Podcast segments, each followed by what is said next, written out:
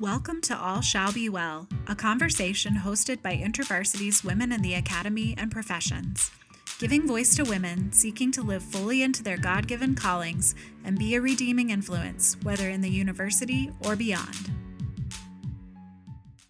On this episode of All Shall Be Well Conversations with Women in the Academy and Beyond, we are delighted to share with you an interview with Janeen Uzzell from a recent webinar series entitled Dear Mentor. Janeen Uzzell is the COO of the Wikimedia Foundation, the nonprofit organization that supports and hosts Wikipedia. Janeen is a transformational leader, a storyteller, an engineer, and a self proclaimed global citizen. This Dear Mentor webinar was inspired by our Dear Mentor column that you can find at thewell.intervarsity.org slash dear-mentor, where mentors answer questions sent in by our audience. This particular webinar was hosted by the Director of Women in the Academy and Professions, Karen Guzman. We are really grateful to Janeen for taking the time to offer her stories and wisdom to our community, and we hope that you will find her message inspiring in these times of uncertainty.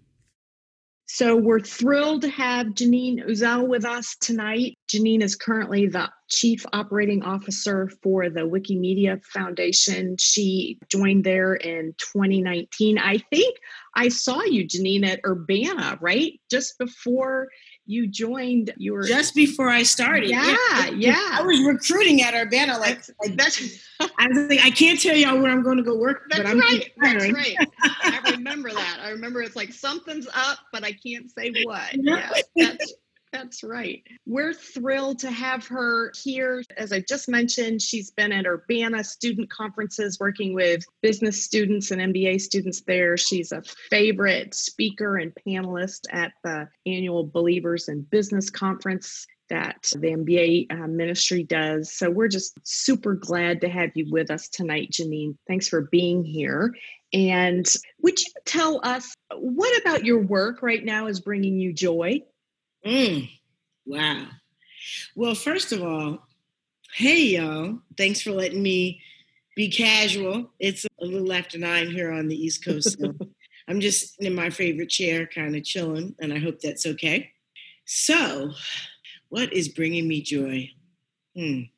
Let me tell you, I'm not going to lie. Even though I know that my joy is in Christ, it's not easy, like tapping into that or owning that every day, right? So I've recently put myself in a rhythm with this Bible study. So for me, in order to learn the scriptures, like just full disclosure, I'm not really good at being like dis- super disciplined in my Bible study, and I have a desire to be. So my prayer partner and I started a prayers, uh, a Bible study by Lifeway on discerning the voice of God, and I've done it before, but now I'm doing it with someone for accountability. And I have to say that the discipline of doing that study is at least bringing me groundedness, which is bringing me some joy because it's tough finding it. Turning off my TV brings me joy a little bit, like not like deciding that I'm just not going to watch. And I, my friends are commentary folks on MSNBC. So sometimes supporting them is just to get the metrics to go up on MSNBC when they're mm-hmm. on. They're like, you mm-hmm. have to turn it on. We need to blow the numbers off the roof. But like turning it, putting it on mute because I can't watch it. Like I, I can't watch TV anymore and stuff like that. But I have to tell you guys this one thing. Please indulge me for a moment because this is bringing me joy. My great nephew, his name is Jace, and he just turned six. And he is on the autism spectrum. And so Jace talks to my niece, his mom, Andrea, you know, in some broken, fragmented spaces. And he and I have been very close because I took sabbatical when he was born. And for a year, I spent time with him. And he and I, he will talk and share things. And we do things like when we do a lion roar or a, a dinosaur, I don't know what kind of noise they make. And we do things like that on FaceTime. And Jace got a karaoke machine for his birthday and he doesn't speak in complete sentences. And my niece sent me a video the other night. She was sneaking like in the corner watching him and he's singing and he was he sang yes jesus loved me which is a song i've been singing to him forever and i didn't know he knew the words to it. He sang twinkle twinkle little star and for some reason i don't know how but this brings me the ultimate joy he sang a straight 80s throwback, Don't You Want Me Baby. And I don't know where he learned this song from. He's six. And my niece thinks maybe he learned it from a commercial, but he, this guy, he's autistic and he doesn't speak like he he does this stimming where he makes noises but not talking and he's like don't you want me baby so thank you for asking me that question because That's that great. brought me extreme joy that's great. Thank you for sharing that. That's fun. I'll pray for my nephew Jace. That's right. Well, let's think about work uh, okay. Uh, for a bit. All right. So, one of the questions that came to us is as you are in the midst of beginning or building your career, particularly in competitive industries, how do we remain Christ like while still seeking to grow our careers and to advance? So, I fell in love with God at a young age, but my maturity in Christ has grown throughout my career. So, when I first started, there's some things that maybe I wish I had done differently than now. But ultimately, there's a few things that I do wherever I go, and I pray that they always land well. The first one is that I'm doing my best to remain surrendered to the plan that God has for me. And my my prayer is always like God, whatever your Jeremiah 29 plan is for me, let me please be surrendered and yielded to that because people will say, "Oh, this is the next great job for you or this is the role that we want you to have or this is where you want me to be." And spiritually and being surrendered to Christ means saying, this may be what other people want me to do. This may even be what the market says I should do. This may even be what my wallet or my bank account says I should do. But this is where God is calling me. And I've learned that God does three things with me. He takes me places where He wants me to lead, He wants me to learn, and then He wants me to leave. And that's not everybody's story, but that is my story. And I go into these roles and I lead people, I learn a lot, and then I leave. And it's very interesting that he does that to me because I'm a very emotional, attached person. So leaving is hard for me. But I would encourage you to lean into the Holy Spirit, which is our conduit, our connection to hearing from God, and ask God, you know, you've given me these skills, you've given me these talents, you've given me this experience, whether it's at this university or in this assignment globally or otherwise. Where do you want me to be so that I can do the work that you've called me to be and you'll be glorified. And for me, for 16 and, and more than that years, that was at GE. And I watched God move a multinational company to do different things. And I believe He did it for me, for Him, for them. And right now, it's at Wikipedia. You know, people say, oh, you're the COO of like one of the top 10 websites in the world. I'm like, well, what I really am is a servant that has some skills and I use them where God sends me.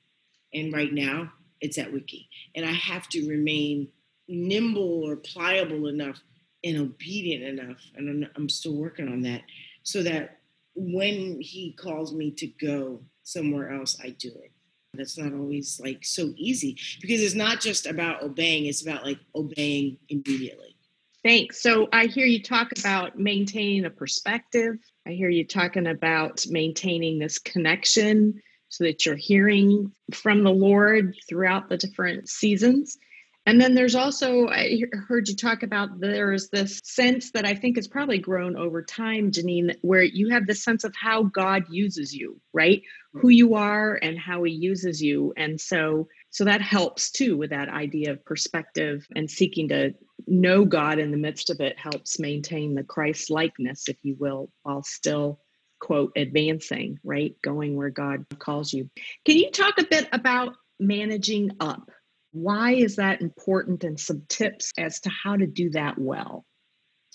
Well, I want to start with how it doesn't work well for me. What I. what not to do before. As a person that is considered at the top, in in my role when people manage up what I really, what really, really sets me on fire about managing up is when people mistreat and disregard other people, whether they're at the same level or down, in order to manage up. So, managing up to me is really a challenge because here's what I think. My theory is when you show up to perform for an audience of one, which should be the Lord Jesus Christ in whatever you do. And in my case, it's COO, engineering, tech, whatever. When you show up and manage and, and honor him, that's the only person you should be managing up to. And then when you do that, it has a positive impact and a ripple effect on everyone. So if I manage up to honor Christ, then I'm not going to be treating anybody wrong from the person, Joaquim, who is the guy that cleans our kitchen every day and, and puts coffee in the machine, who I try to make sure he feels noticed every day, all the way up to my board member. And so managing up, the term and and the theory itself is really about being on point, being buttoned up, being prepared, and being ready and if you think about it, if you want to show up in a way that glorifies God, then you want God to know that you've been prepared, that you've studied, that you've shown yourself approved. And if you do that, then you don't have to worry about necessarily managing up. You just show up in Him, and then all your bases should be covered. Now, let me say clearly, I did not do that. This is what I have learned along the way. Please do not think, wow, no. Do not be impressed by me at all. I did not do that. I learned that the hard way and over time. So I'm just telling you what I've learned over time that I think you should glean. Because if you choose to show up in a way where you're using everything and who you are to honor God, then you don't have to worry about managing up. You will just lead in the way that David led and you'll cover all your bases. Great. Thanks. So let's talk about, we talked about managing up. Let's talk about managing stress. Okay. Mm. How do you manage the stress of a demanding career? Particularly, how do you create boundaries? And then let's think about that too. I'm, I'm throwing multiple questions in here, Janeen. But as a single woman, how do you manage stress? How do you protect your boundaries? So the boundaries piece is really tough because people not just at work. I'm talking like if you are a volunteer at your church, you know, your family, whatever. People think that single people have all the like, what what else do you have to do? Well, take a nap. I don't know, shower, go to the gym.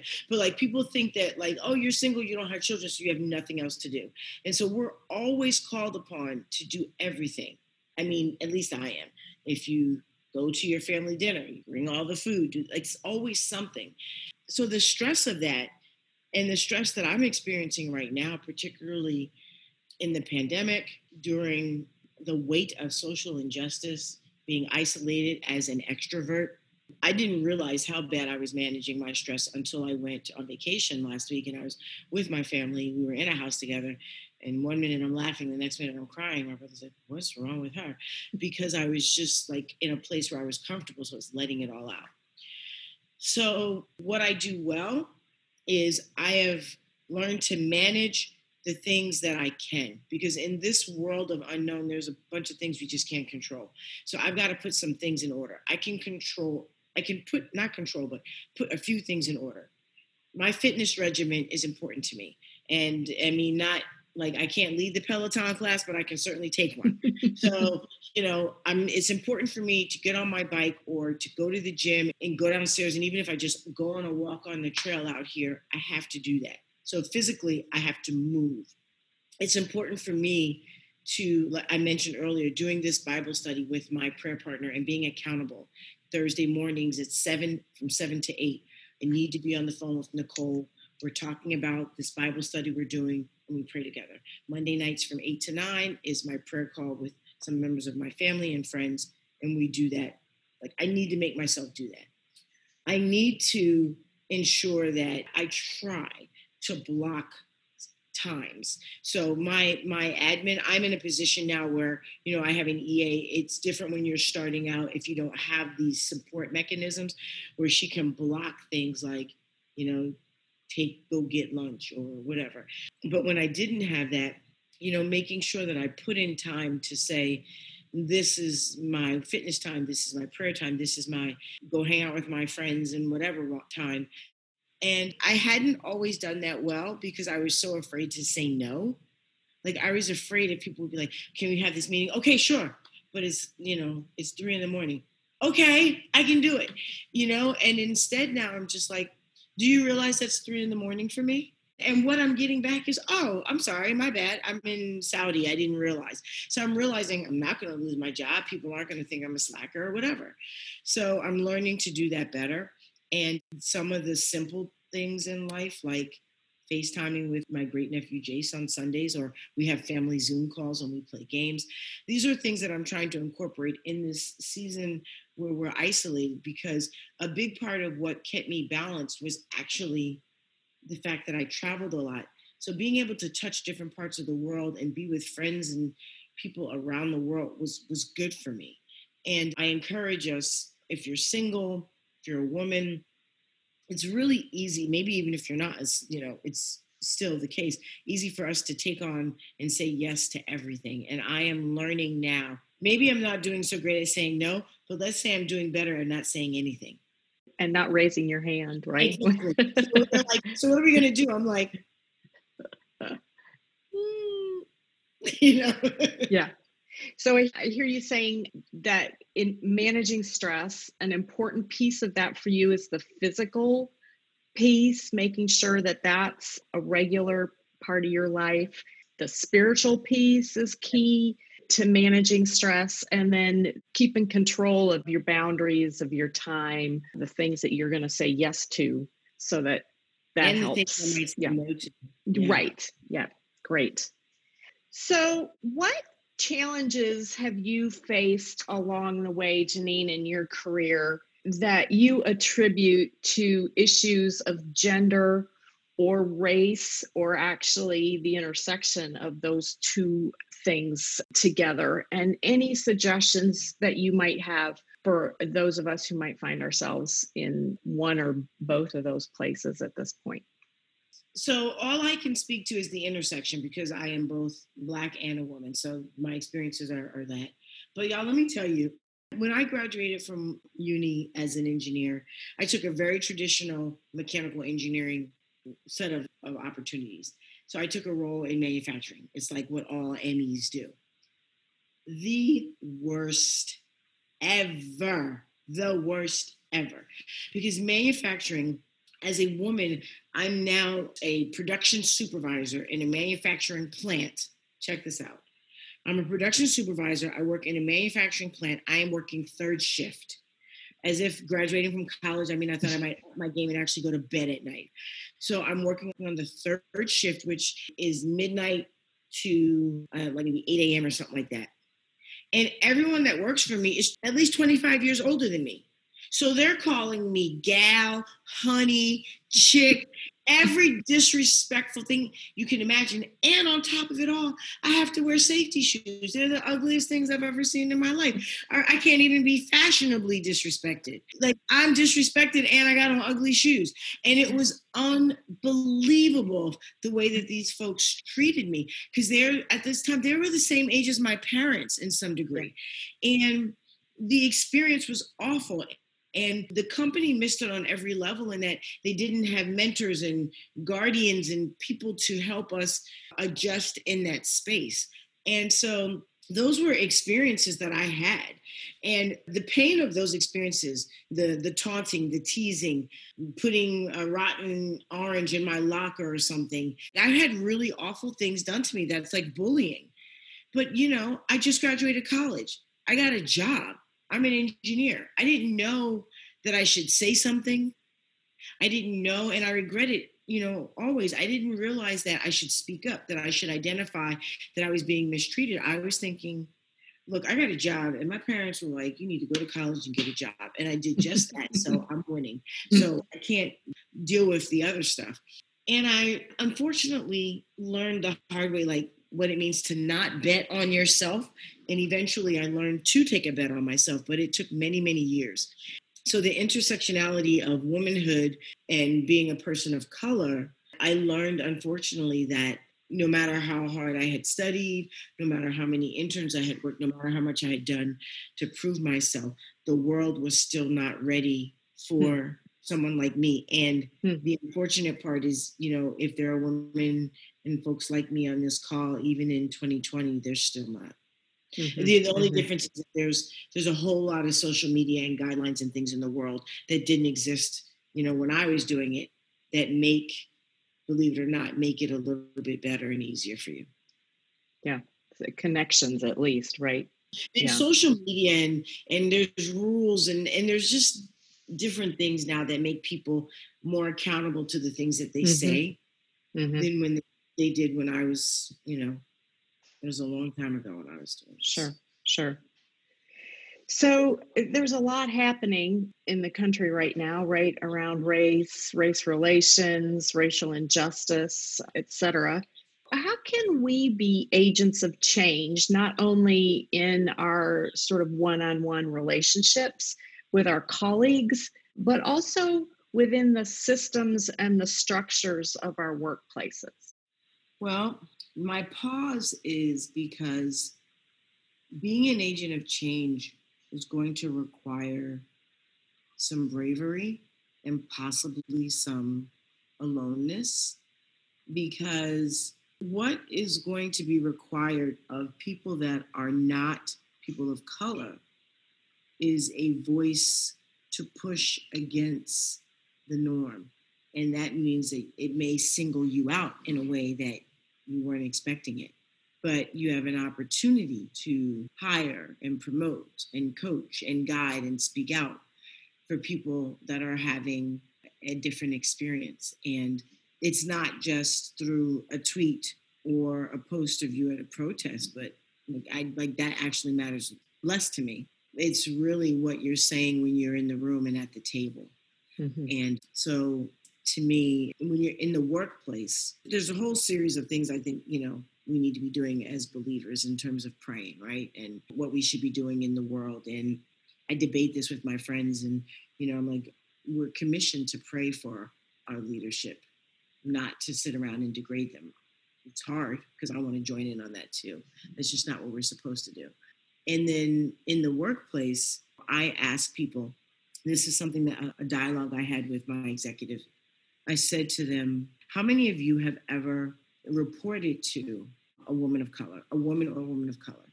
So, apart from now, how many of you have ever had a peer to peer woman or woman of color? Maybe one person, maybe. How many of you have directly hired a woman of color, not just a woman, a woman of color, to be on your senior leadership team? Senior. How many of you have children? Pretty much all my colleagues. How many of them have teachers that are women of color? None. So the experience that they have with someone like me is unprecedented. They've never had it. And I have to think about that and then create direction around that every single day in every moment of my work. Because if that's the case with my senior leadership, I don't know what it even is to the 507 people that work for me or with us. So when I'm trying to create an experience and when I'm trying to say what I want them to do or what I might ask of them, I have to have all of that in mind because many of their experiences are very, very limited. And so when I think about the question you asked, I'm thinking action and what we do is what matters the most. And in the workplace, I have to say it's it's going to sit around who you're standing up for, who you're hiring, who you're promoting, what voices you're allowing in the room, who's getting patents, what are the teams look like that are creating the dynamics and the business opportunities and things like that. Those are things that I say, and people are like, okay, yeah, that's easy. But then when you go and look at their teams, you're like, okay, but that's, you know, and it's like, okay, you have three people you can hire this year. One of them needs to be a person of color. Oh, I can't find any, and it's so many. Uh, my search is going to take twice as long. Okay, let it take twice as long then. But those are things that, believe it or not, as simple as they are, people aren't as willing to do them. Mm-hmm, mm-hmm. Yeah. Thank you. So, Janeen, what spiritual habits or practices have sustained you over the years? And have they changed during the various seasons of your life and career? Or is there a sort of a, you know, is there a common thread or have there been things that have changed over the years? So I've always been drawn to prayer, probably because I just like to talk a lot. I'm a communicator. So, you know, God listens. So I talk but I know it has changed. And most recently, I'm getting some revelation of, of a way that is changing that I, I'd like to share. And that is, I feel like I'm shifting from a place of legalism to a place of love. And it's really interesting that I'm even sharing this because I'm I'm just going through this right now. And it's like I've always had a tremendous fear of God, but it's been a fear of a I'm gonna tell a lie, I'm gonna go to hell or whatever. Yes, I ate the cookies, please, you know, instead of the reverent fear of God, right? And so I believe that I have been growing out of the legalism of my spirituality and much more aligned with no, I just don't want to do that because I love God and I don't want to mm-hmm. disappoint him and I don't want to disrupt the Holy Spirit. And when I'm in meetings and I'm thinking about how angry I am about a discussion or the way I've been treated and most recently, this has been very hard to read an email or to see a note, and my immediate response is angst and almost a knotedness in my stomach and this emotional quiver that comes over me. It's not easy for me to be like, God help me, because I'm immediately like, you know, or I call my sister like, girl, you are not going to believe this. You know it's so it's not it's not so easy for me to just be like lord help me. But i have been even if i just take a moment i'm like god i'm trying i'm trying. This was so hurtful. Help me to figure out like like what do you want me to do? And i'm learning to do that more and recognizing that it doesn't have to have legalism tied to it i don't have to be on my knees and in prayer and, and so formal and, and traditional about it but that when i ask god for help in whatever way I ask him, even if it's in a room full of people or on a Zoom full of people, that he will respond and help me make really, really tough decisions. And mm-hmm. the last thing I'll say about how it's changed is that I want to be honest with you all. As I've grown in my career, it's become a lot lonelier, to be honest with you. There's so much that goes on on the internet and in my workplace that either my family members are like, don't bring that here. We're just trying to play cards tonight and have fun. Or my friends are like, oh, and we don't, they don't get it, or I can't share them. And it becomes, for me, it's become a little lonely. And so I've had to, you know, ask God to really help me to be the best leader that I can be and to show up and represent Him and also, you know, and just do the work that he wants me to do in a space where I don't have any Christian comrades that I know of right now. Mm-hmm. Mm-hmm. maybe they're there, they just haven't shown themselves to me. You know, that's something I actually hear fairly often from women who are in places of leadership that it, it's lonely at the top, as they say, right? And so it's, it's all the more important to develop those spiritual habits and disciplines in yourself and to intentionally. I love the fact that you have this prayer partner yeah. that you've been meeting with for years, right? Over 20 yeah. years. Yeah.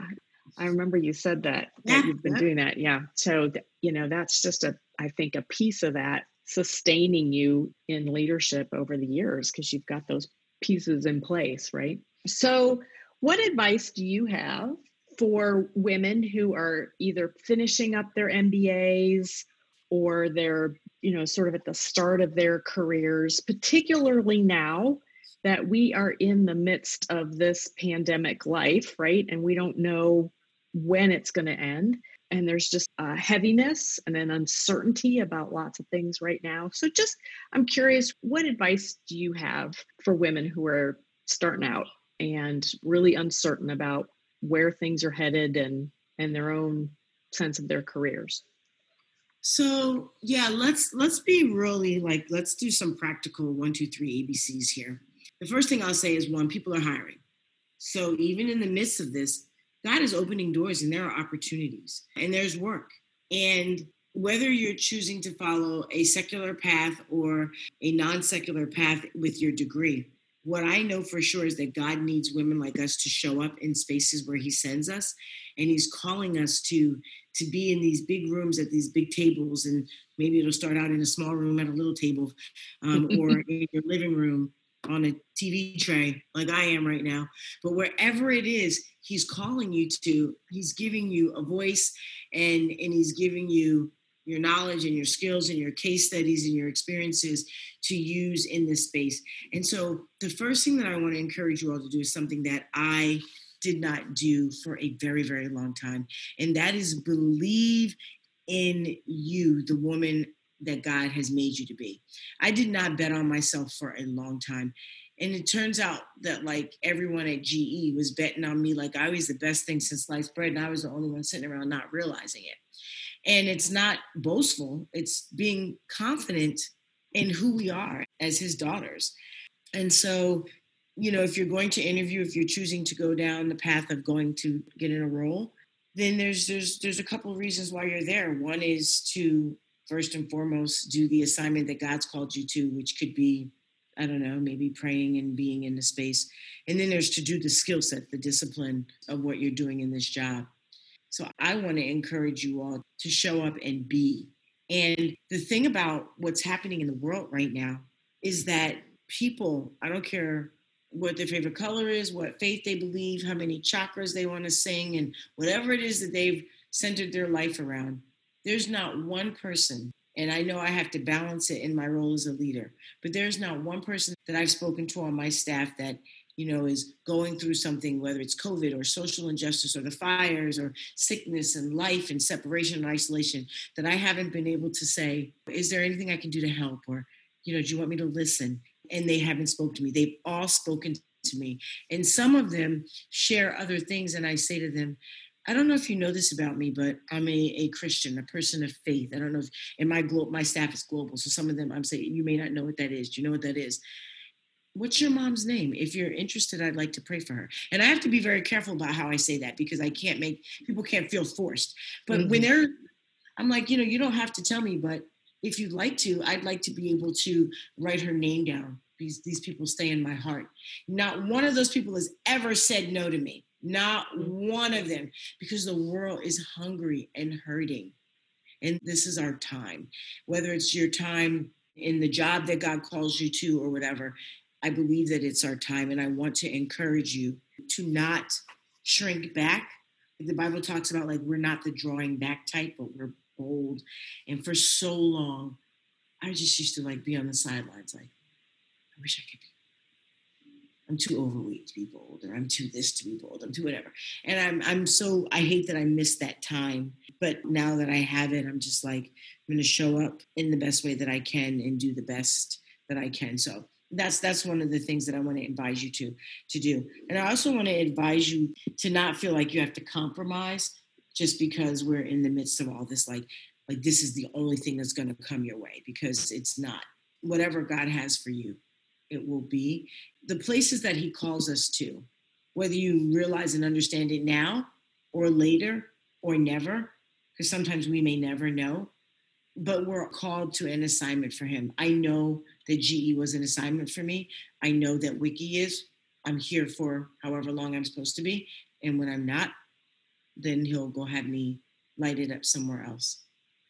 Great. Thank you.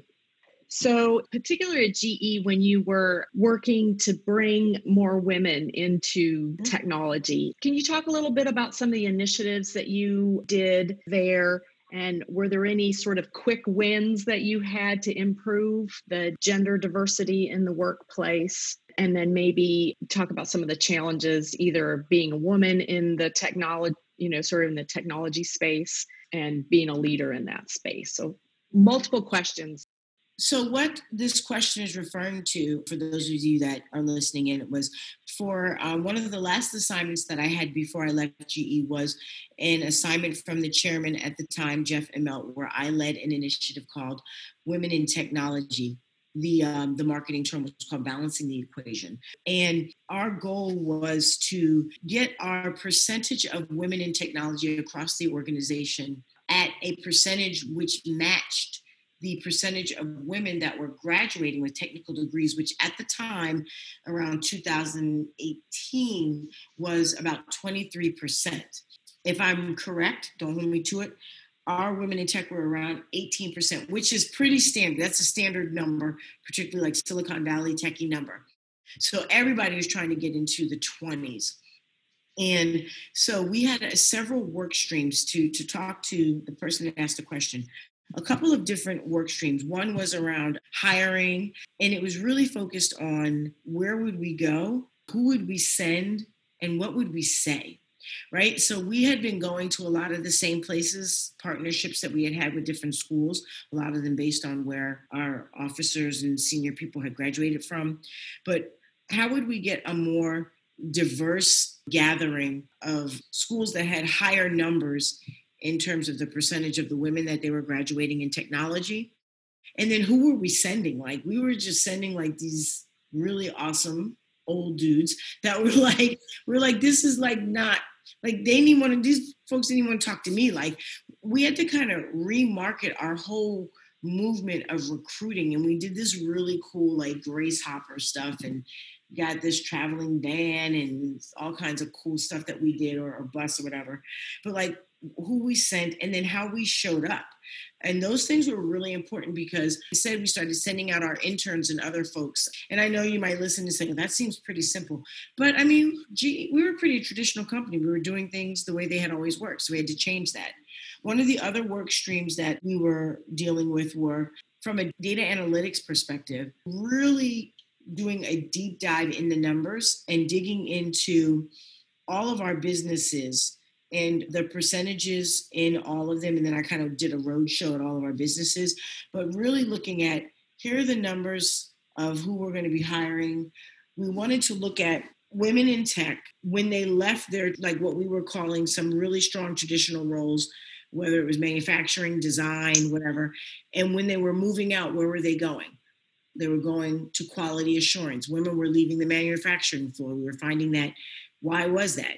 Um, the shifts weren't great for women that were having children and getting married. Our bathrooms weren't comfortable if you had to, you know, pump during, you know, when you returned to work.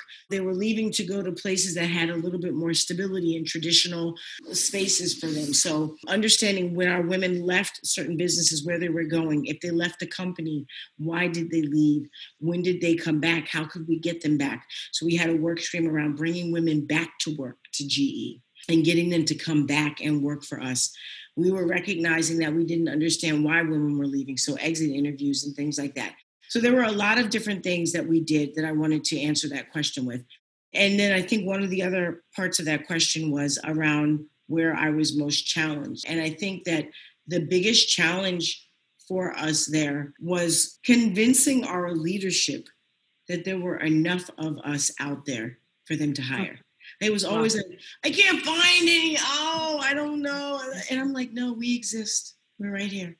And they're graduating us by the number. Here's the school. Look at how many graduated this year from this school and that school and that school. And really getting us beyond the excuses to do the hmm. hiring. So that was really, really, really, really tough. Hmm. Yeah. One of the things that you said there was you talked a bit about changing some of the ways that you know you'd always done things. And so one of the questions that came in actually has to do with what you've learned around the whole idea of change management.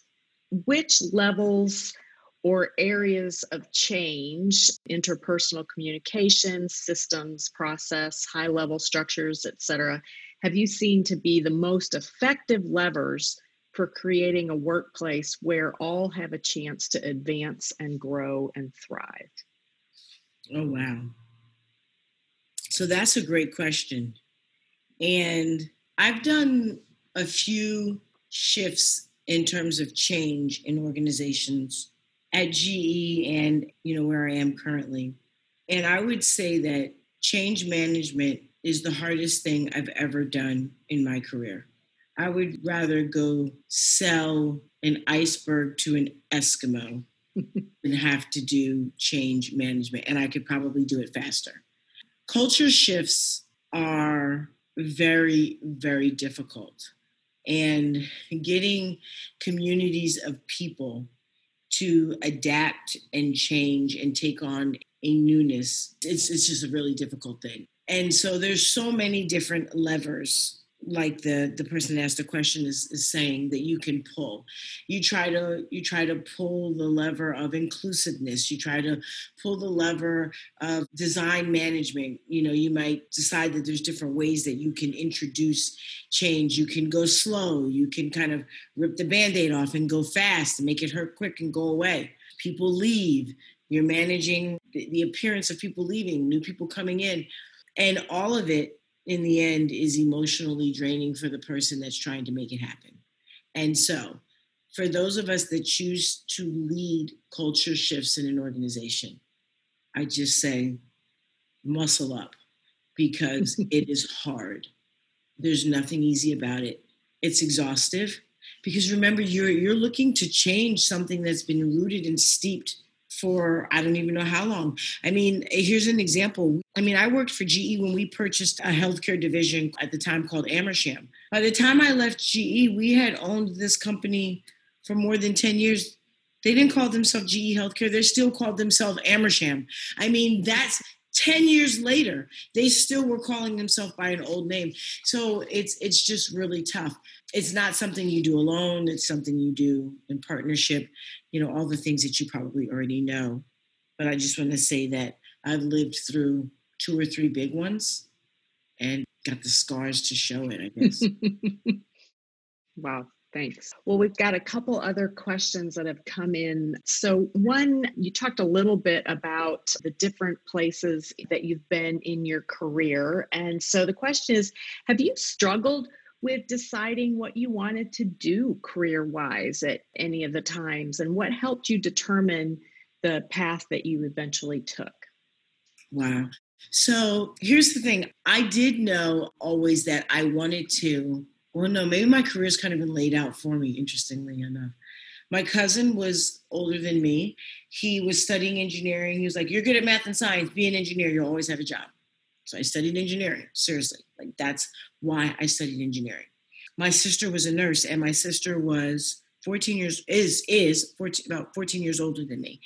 So the juxtaposition and, and cross with healthcare is something that I knew I wanted to do. I just didn't know how. I knew I didn't want to be an engineer that was going to go into aviation or automotives, which is where most mechanical engineers go. I went into healthcare. It's pretty different at the time. I knew that I wanted to serve and save the world. I was addicted growing up to like World Vision and Save the Children commercials and things like that. I didn't know how I would do it. I literally did not. So when I went to GE, it was as soon as I finished B school. So, probably one of the most relatable stories I'll be able to tell to those of you that are in B school was that as I was finishing up when I was programming and coding as an engineer, getting my MBA at the time, my then manager did the most amazing thing for me. He fired me. I had been talking to him about my classes and I was I loved GE and I loved McKinsey. And I knew I wanted to work for one of them. And GE gave me, uh, put me, wanted me to come join them on their leadership program, which you know GE has great leadership programs, and they were going to allow me to run a P&L and learn to run a business. And so I was just like, oh, and my I remember Glenn was like, he was my manager at the time. He's like, you you got to take this job and go work for GE, and I was supposed to because my company had paid for me to go to B school. I needed to work there for like another two to however many years to pay back or whatever. And so he fired me. So I wouldn't have to pay it back. I graduated B school in May. I started at GE in August, in August of that year. And so that's how I ended up at GE Healthcare. Every job I got after GE was a door that God opened that He, he set before me when I had a chance to do the global work and then be an expat and then come back and work at the research center and lead a business there. It, they were all doors that opened up for me. And so I can't say I scripted it out. I can mm-hmm. say that there were great opportunities that came my way.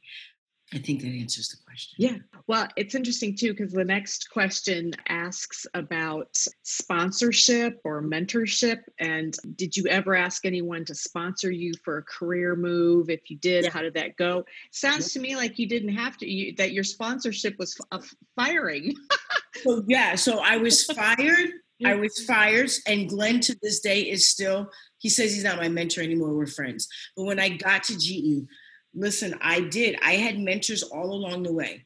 And every one of them were opening doors for me that I didn't know. So they were having other conversations. So when GE decided that they were going to do this work in Africa, my then, who's still my mentor, Mike, who was the chief technology officer at GE Healthcare, was behind the scenes like, we should put Janeen in that role. And then this one and that one. And then when, when I went to work for Jay Ireland, the CEO of GE Africa, you know, Jay knew about me before I knew he wanted me to come to Africa.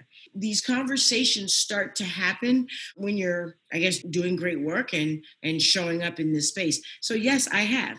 I've had I've asked my mentors even when I was repatriating. I was like, I want to work at the research. I want to do this kind of work. Jay, can you help me get a job here? And then I remember when I wanted to take a sabbatical from GE, and Jay called and said, Hey, they want you to do this job, and I was like, I need you to make sure I don't get a job. I need some time off. But yes, I have asked for partnership. I have asked my mentors for sponsorship sometimes it's worked out in ways that were exactly what I wanted. Other times I've, I've been asked to do assignments that, that weren't exactly the things that I wanted to do. Great. Another question says You mentioned leading, learning, and leaving. Mm-hmm as three things that God has called you to do in different roles and spaces. She said, I'm wondering if you've struggled with discerning the voice of God clearly in any of those areas, particularly when it comes to this idea of knowing when to leave or when to stay. Yes, I'm struggling with that. Well, I told you right now, I'm doing this Bible study with Nicole, and it's discerning the voice of God. It's a Lifeway Women's Bible Study. And yes, I was writing in my journal this morning. I don't understand why I can't discern when God is speaking to me. Like, I don't understand this. Sometimes I get it. Other times I'm like, oh, yes, he spoke to me. Other times I'm like, I don't know. So, yes, I don't know if sometimes I can say this honestly to who, my sister who asked that question. Yes, sometimes I struggle with discerning the Holy Spirit's leading to God speaking. Other times I'm pretty sure he's speaking and I'm not listening or I'm not obeying. Okay. And then the leaving piece is the part I still don't understand. If God drank coffee and wanted to come have it, I want to ask him, You made me to be a person that hates one of the things that I hate more than anything in life is saying goodbye, leaving people. Some of it is from the loss I've experienced. So I don't like it. Why do you put me in places to leave when you know I don't like to do that? You made me this way and then you have me do. I don't understand. So leaving is hard. What I am learning is, and I've only left one com- really one company. I tell you, I got fired. So I left one company on my own and then I went to Wiki. But I did leave for no, I left about six different jobs over 16 years at GE. And every one of them, every single one of them was struggling and weeping and why God. But every one of them has led to something greater and more wonderful. So I don't know why I just don't learn my lesson. just say, I surrender. I don't know why. I'm just telling you all my flaws right now. So I'm trying so hard every day to yeah. be the woman that God wants me to be. That's what I can tell you so you've got this prayer partner nicole right? That's her name. Yes nicole. Um, does she help you listen? I'm curious if she if she's been somebody in your life who's helped you in that whole discernment place. She does and nicole's so much she's she's so much better than me in that. Like i'll just be going on and on and if she was in this meeting right now she'd be like would you please just stop? Like I don't know if you're just wanting to feel sorry for yourself right now, or you need a nap, or what. But we just had this conversation. God spoke to you yesterday, and you felt so guilty because you were being prideful. You told me. So, like, she was, she calls me on on different things, and she also reminds me not to be so hard on myself. Mm-hmm. Like, she gives me that humanity check. Yeah, great. All right. We've done three of these Dear Mentor Live events this summer, and we will turn them into a podcast series, Lord willing. So keep an eye out for that. And as always, just want to refer you to the well, lots of resources and helps to you there along the way.